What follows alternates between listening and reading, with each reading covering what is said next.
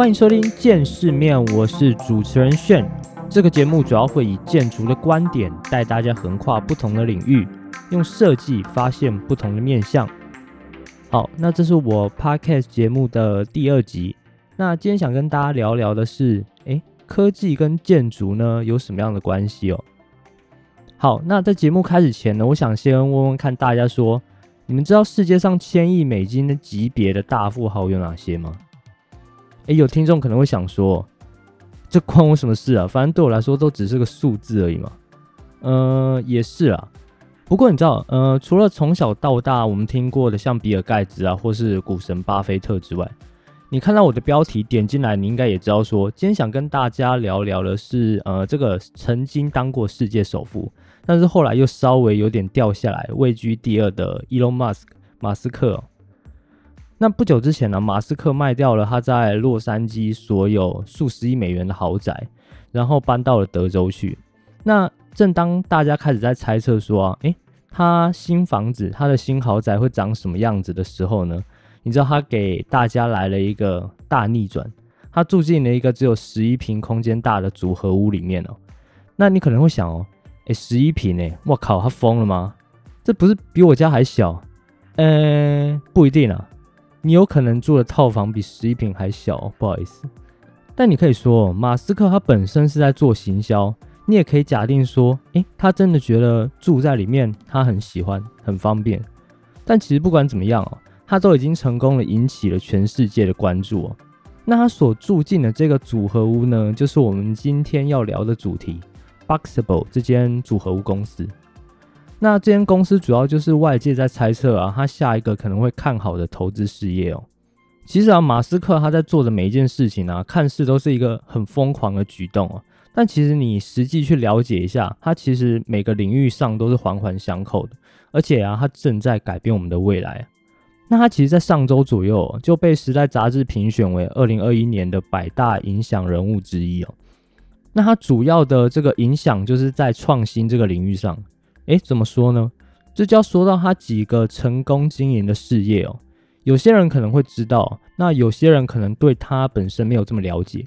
那我其实就在这边简单的先跟大家聊一下他的整个创业过程。其实啊，大家对于马斯克，呃，主要最了解的就是他的 Tesla 做电动车的公司嘛。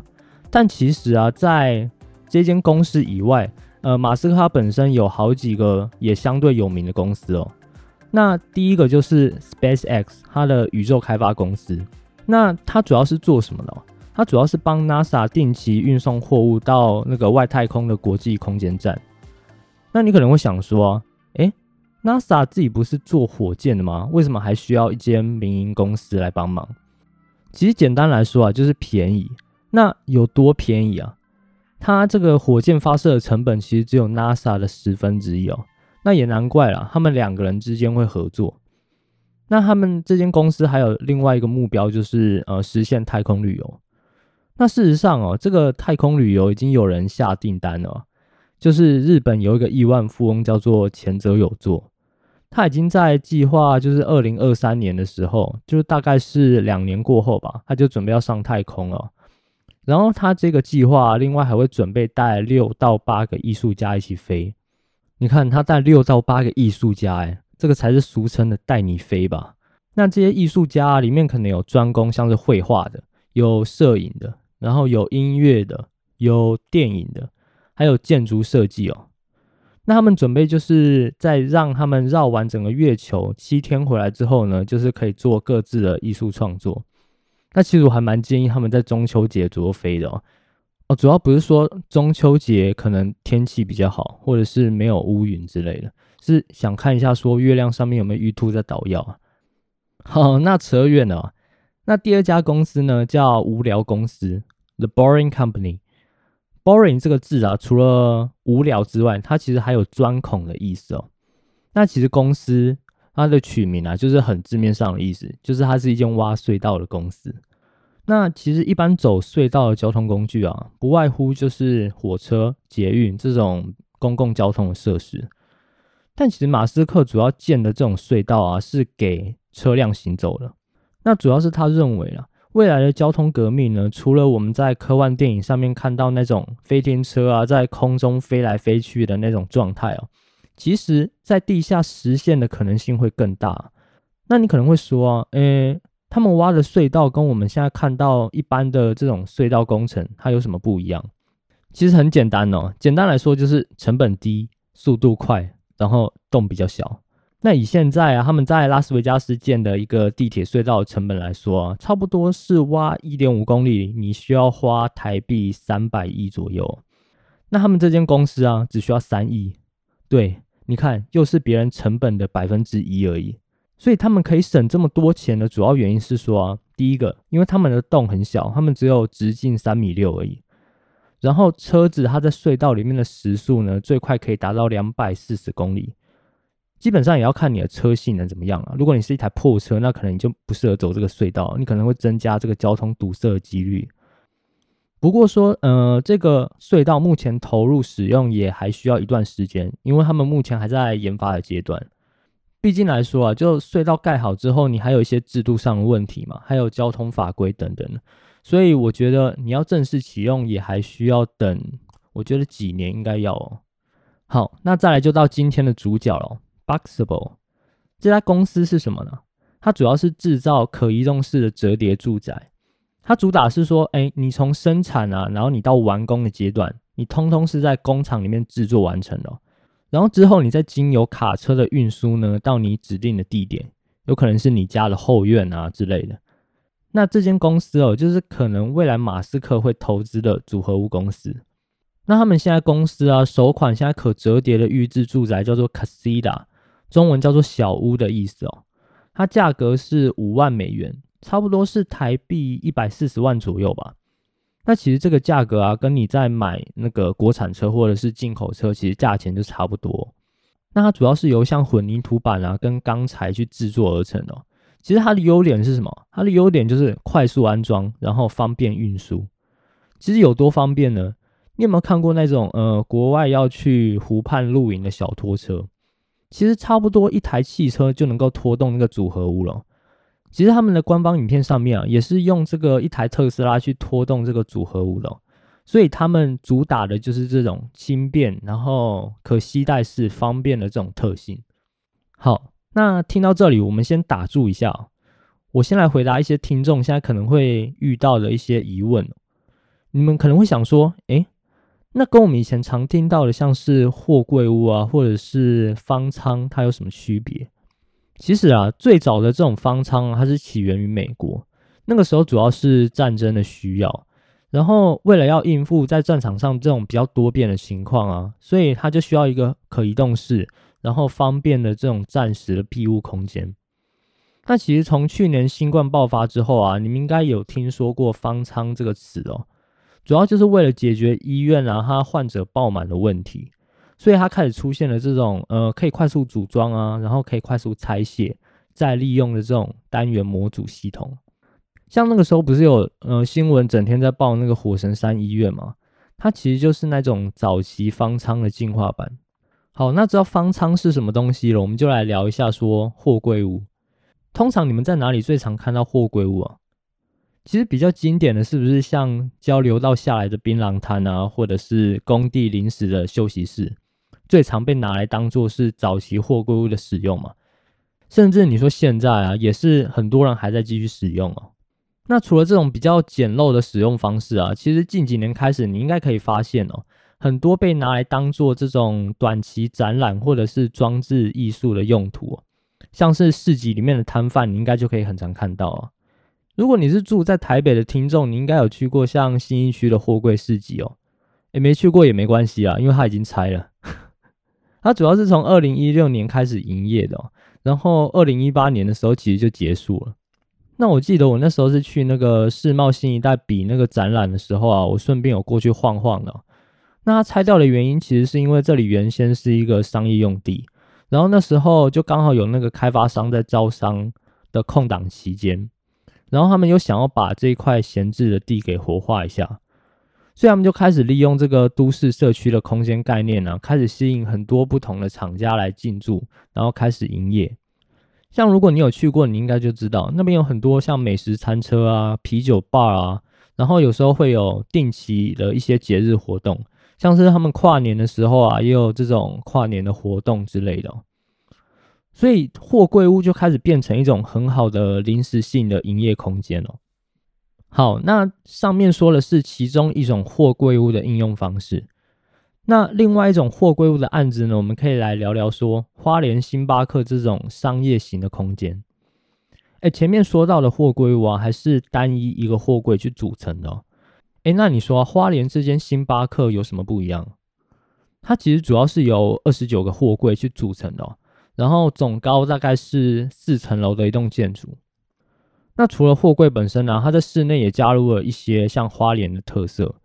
就比如说，他们把阿美族传统的文化用壁画的形式去画在呃不同的墙面上，所以你其实可以想象，货柜屋本身呢，它是一个本体，然后其余的室内设计啊，你可以透过不管是增加一些材料，或者是像刚刚说壁画的方式，把更多对设计的想法呢，通通都可以放到这个盒子里面。那其实如果作为商业空间来讲啊。这种可以随意组装啊，然后灵活性比较高的特色呢，确实也是变成一种蛮大的优势哦。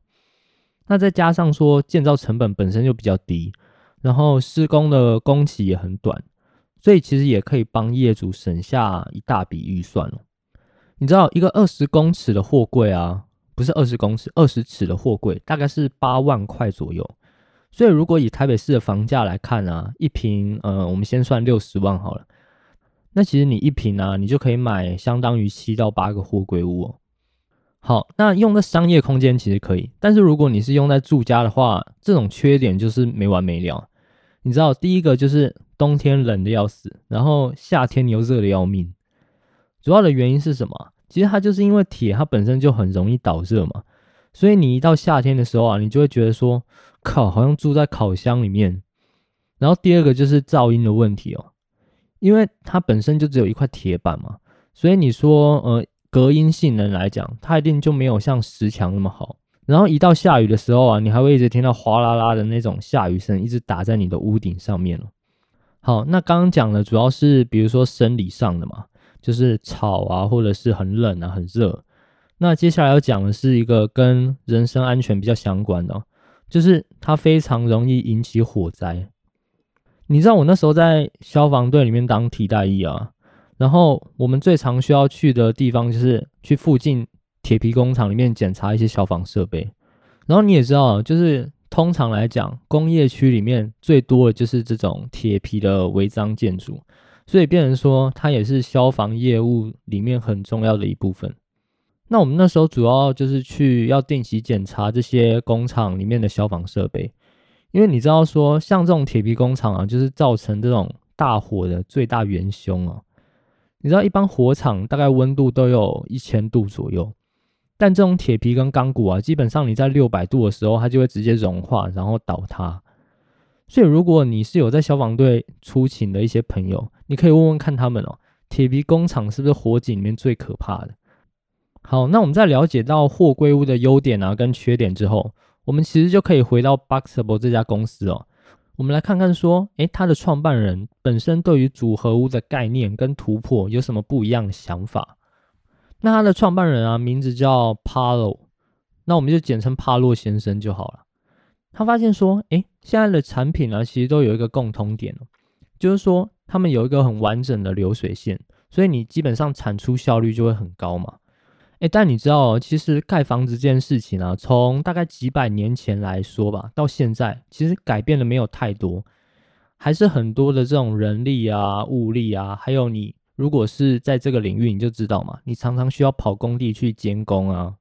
所以他在思考是说，我们能不能用同一个模式去套在就盖房子这件事情上面，从生产到完工呢，都能在工厂里面实现，这样其实效率就会高很多嘛。那这个东西其实，在建筑学里面有一个专有名词哦，叫做预制屋，就是你所有的前置作业都是在工厂里面完成的，包含像是水电啊、管线啊这种比较复杂一点的配置，然后送出厂之后啊，到达你指定的地点，比如说我刚刚说的你家后院好了，然后就稍微的把它组装一下，那它就会变成一个精装修，然后家电很齐全的一个小房子。那基本上你就是拎个包，你就可以住进去了。你可能带你的四角裤什么的。那说到这里，可能大家还有点懵哦，就是房子要怎么折叠啊？可能有些人说，哎，我看过折叠的手机，我看过折叠的 Game Boy。啊，可能有些人不知道 Game Boy 是什么。不过 Anyway，就是你想不出来房子要怎么折叠哦。不过，嗯，你不知道没关系啊，因为我接下来就要跟大家聊聊说。他们跟竞争对手啊有什么不同的地方？其实啊，第一个点就是装运。你知道，其实装运呢是这种预住房屋的最大的一个问题点哦。就你如果没有比较简单，然后经济效益比较高的装运方法，你就算在工厂生产完这个房子，对你来讲其实意义就没有很大。就你想想，如果有一个超过十几二十米的大箱子，每天在路上就给你跑来跑去，跑来跑去。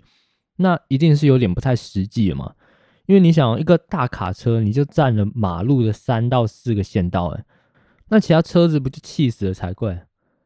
所以他们的解决方法就是把这个建筑的模组，哎，给它折叠一下，那就可以缩小整个实际装运的面积哦。如果你要用卡车运输的话，你基本上你的边长不能超过八英尺，那八英尺是多少？其实换算成公尺来讲的话，差不多是二点四米左右吧。好，那解决了装运的问题哦。其实第二个要解决的问题就是制造的问题嘛。你如果要又快又高效的生产方式，那你其实就要借鉴一下说，诶，我们现在汽车怎么生产呢？其实现在汽车啊，基本上都是使用机械手臂在做每个流程的，像组装啊，就是每个零件安装的工作。那这种机器人的组装方式啊，除了可以让产品它本身的效率提高之外，它相对来讲精准度也非常高。其实你说人工，它永远都会有出差错的一个地方嘛。但其实你如果交由机械手臂，它其实相对的精准度会提高很多。其实你看医疗领域也一样哦，就那种比较高级然后比较贵的开刀手术，像是那种达文西，通通都是那种机器人去控制的。那本身机器人控制就对于我们人，我们人可能有时候穿线，你手还不抖，那机器人不会抖嘛？所以你从这个方面来讲，你就知道说，哎，机器人它的精准度是一定是超越我们一般人的。那对于 Boxable 的组合屋来说啊，就相当于是说把我们现在生产呃汽车的机械手臂做改良跟升级，那其实它就可以达到一个很好的组装流程哦。那其实现在这种机械手臂的应用啊，在建筑方面，尤其是建筑领域，也越来越多的学校，或者是公司开始在研究这方面了。所以我相信啊，在未来来讲，这个技术一定会相对的越来越成熟。好，那在讲完了制造过程哦，那第三个就是要说到他们刻字化的这个部分。他们现在生产的那一款卡西达房型啊，就是我刚刚说的小屋房型哦。基本上的标配就是你入口进去之后，它有一个小客厅，然后客厅的旁边它有一个卫浴空间，就里面有厕所啊，然后有淋浴的地方，然后再往里面走一点呢，是一个小的卧室空间哦。那它可以摆得下一个双人床，然后在卧室的旁边呢，它有一个 L 型的厨房。厨房里面啊，我看它基本上就是你所有下厨的功能都有了，就除了微波，然后。电磁炉的功能啊，你也可以煮一些热炒啊什么的。然后在厨房旁边啊，它还有一个小吧台，就是可以让你吃饭用的。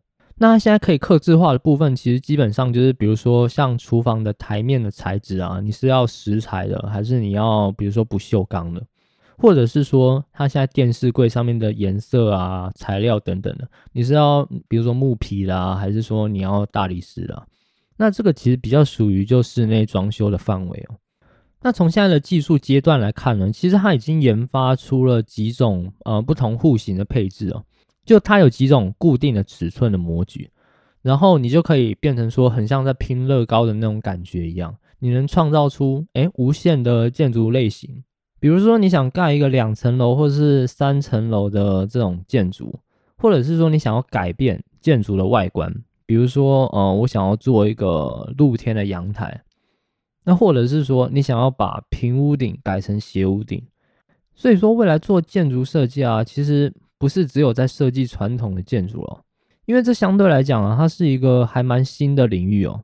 思考方式其实我觉得也会相对的有蛮大的改变。那我指的思考方式啊，其实主要是说，哎，你做设计的方式。你知道我们一般呃传统建筑，你可能是先画完平面图，然后你决定了比如说梁柱的位置之后啊，你才开始说，哎，我来考虑一些动线规划好了，就是我人怎么走啊，然后在空间里面可能会有什么样的使用功能啊、情境啊之类的。那如果是这种组合我，你可能就要开始想哦，哎，我要怎么折叠啊，我才不会在这种组装的过程中整个卡住。其实这就很像在做什么，在做包装设计。就你要去想它合起来的样子，但你同时也要去思考说，诶，那我展开的样子是什么样子？那在这种不同的折叠过程中啊，你就可以发现说更多有趣的这种组合方式。OK，那我们刚刚讲完了是制造跟设计层面的问题嘛？那我们现在可以来讲一下说，那他们的订单会从哪里来，或者说哪些人会跟他们购买这种组合屋？其实他们到目前为止哦，大概有十万笔订单哦。那其实有一部分是来自于像美国政府的合约哦。他们现在签这些合约，想要买这些组合屋，主要是先给军方作为使用的。然后另外一部分呢，也有一般民众会购买。那其实啊，以美国人来说，因为他们的地比较大嘛，所以一般来讲，他们每户都会有自己的院子。那我在想，他们这些客户会买的原因呢，就大概是觉得说可以把它当做第二个家来用嘛。其实我们常常会在影集里面看到，就他们家里都会有自己盖，比如说车库啊，或者是木屋。那这应该就是目前他们订单会有很多来自于一般民众原因哦。因为主要就是正常的家庭，它其实都会有一个这样的需求。那刚好组合屋就可以满足说他们现在这个需求。那我其实觉得本身应该还有其他用处哦。就是夫妻吵架的时候，老公就直接滚去那间睡。OK，那刚刚那个不是玩笑话，那应该是很现实、很真实的一面哦。OK，那我自己觉得啊，这种组合屋其实在未来还有蛮多可能性的。比如说，我自己在想，也许它可以跟政府合作啊，去建立一些像是社会住宅区，就里面其实它全部用的都是什么组合屋盖的房型，然后它也是依照就不同房型大小啊，来给你定每个月的租金是多少钱。其实我觉得这种操作模式啊，应该也是能有效解决像一般弱势家庭呢，他付不起这种租金的问题哦。那这个是我目前想到的可能性啊。那如果各位有在听 podcast 还听到现在的话呢，你可以想一下说，那未来有没有其他的可能性或是用途可以用在不同的领域或者是新的商业模式上面？好，那节目的最后给大家开开脑洞哦。很多人其实都在猜测，马斯克想投资 Boxable，跟他准备火星移民的计划有关哦。